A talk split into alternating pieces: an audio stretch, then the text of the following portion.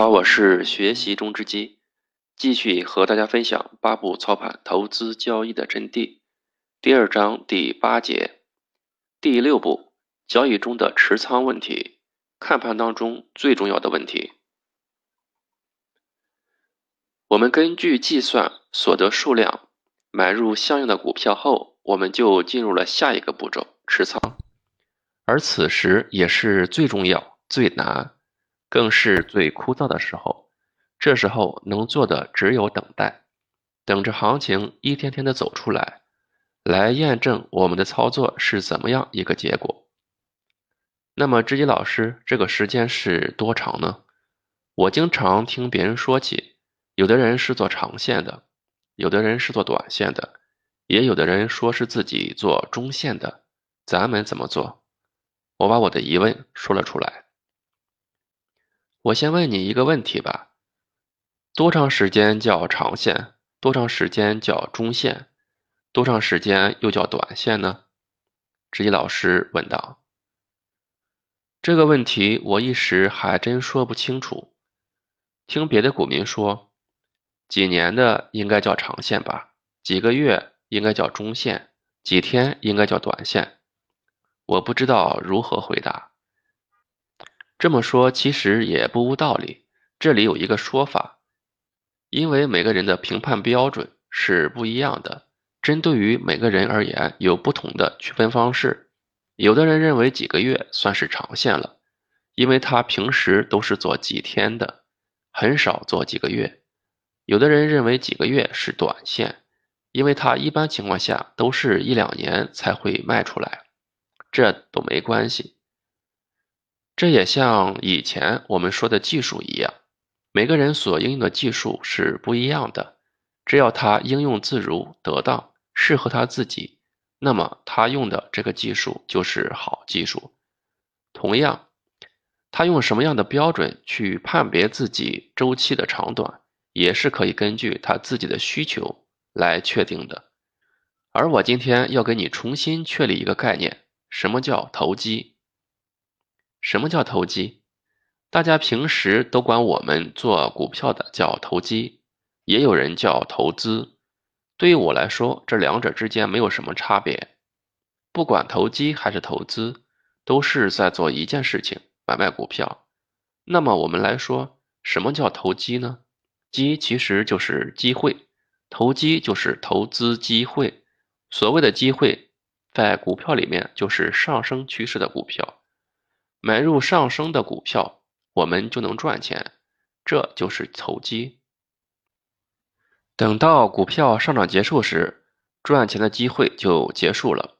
这时候我们需要把股票卖了，把我们应赚的钱拿到手，这叫做落袋为安。这时候一个投机的过程就结束了。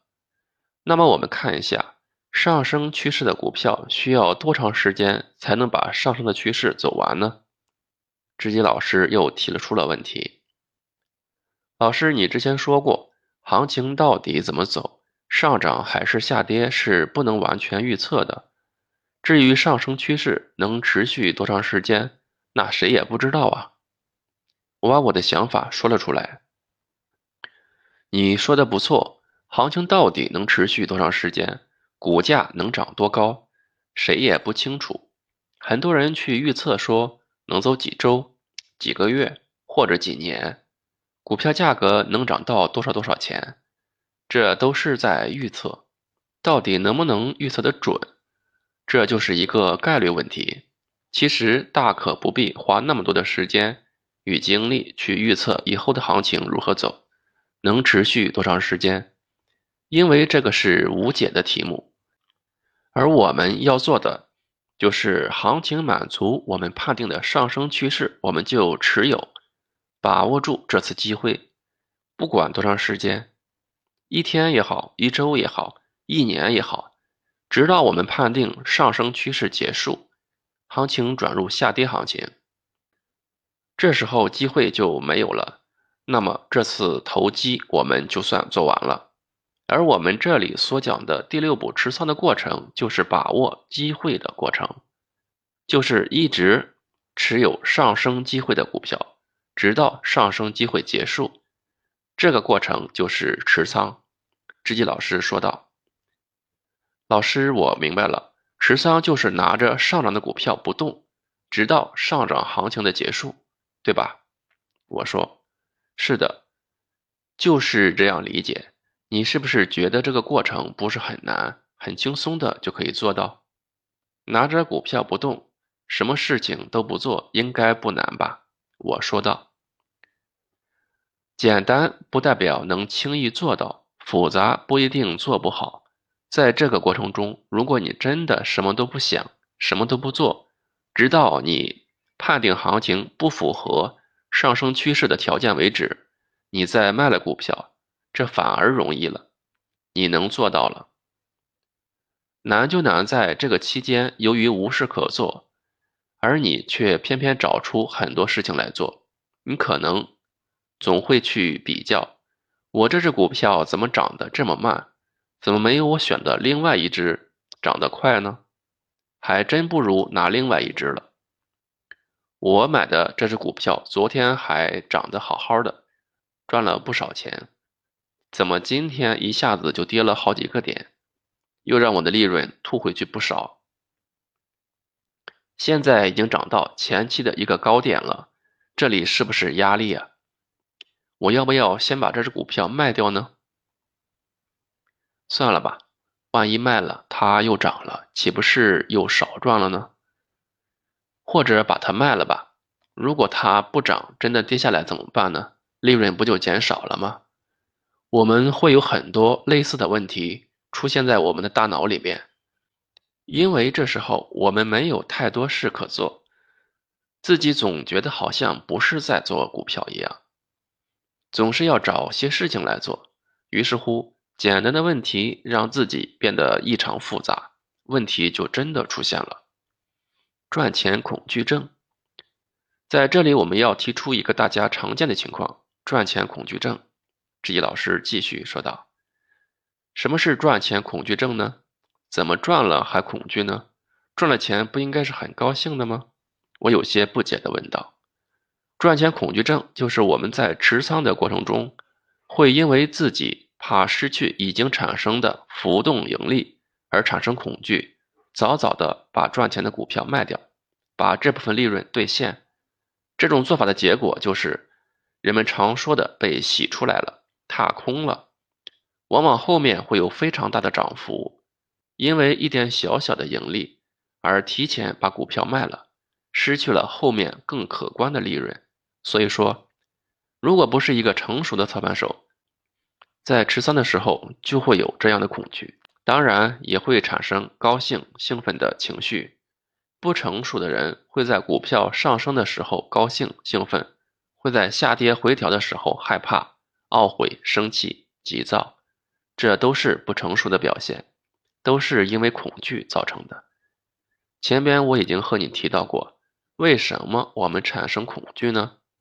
知己老师提出了问题，我记得您讲过，因为未来的不确定性，我们心里就产生了恐惧。我说道：“是的，就因为人们不知道股票后面会怎么走，人们心里会因为不确定性产生恐惧。而面对恐惧的时候，人的本性就是以安全为前提，最好的方法就是把现在已经看得到的利润拿到手。”人们就会把手中的股票卖掉，落袋为安，而生活中却充满着两面性，有得必有失。我们得到了一点点利润，却失去了更好的机会。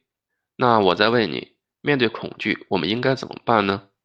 这个问题你也讲过，我们只要有章可循，有据可依，心里就有底了，那么恐惧就会减少。我回忆道：“对，你说的很正确。”只要我们确立了卖出股票的依据，我们就知道了股票出现什么样的走势，我们才会卖出股票。不出现这种走势，我们就可以一直持有，这样我们的心里就不会发慌，不会面对行情走势时手足无措。不管股票的行情走势如何上下震动，都与我们无关了。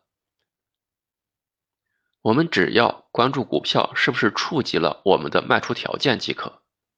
这时我们就更加清晰了。持仓就是股票价格不触及我们的卖出条件，我们就一直持仓不动，直到持仓条件被打破。